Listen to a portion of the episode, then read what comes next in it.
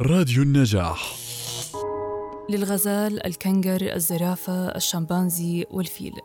يوم بأكمله للاحتفال بهم كأشهر الحيوانات البرية.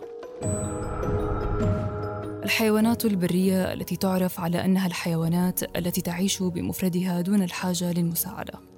وتجد غذاءها ومسكنها وجميع احتياجاتها في موطن طبيعي محدد. كأن تعيش في الحقول أو الغابات أو الحدائق وغيرها وذلك في الأرياف والمدن. في الثالث من آذار من كل عام يحتفل العالم باليوم العالمي للأحياء البرية. سلط هذا اليوم من العام الماضي الضوء على الروابط بين غابات كوكبنا والأراضي الحرجية.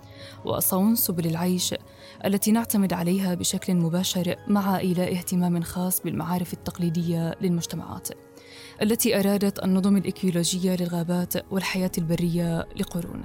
وهذا يتماشى مع أهداف الأمم المتحدة للتنمية المستدامة لضمان الاستخدام المستدام للموارد. وصون الحياة على الأرض. الحفاظ على التوازن البيئي في العالم الحيواني الحصول على اللحوم والألبان وتحضير الأدوية والمراهم الاستفادة من الجلود الفراء العاج القرون وممارسة رياضة الصيد وبالتالي تحسين المستوى الاقتصادي بشكل عام للدول. هذه أهم ما توفره الحيوانات البرية للدول التي تعيش فيها. الهدف الرئيسي للتنمية المستدامة هو أن تستفيد جميع الأجيال اللاحقة من الموارد المختلفة على هذه الأرض. وهذا يتحقق عندما يتعلم الإنسان كيف يحافظ على موارد دولته بالتعاون فيما بينهما لحماية الحيوانات البرية.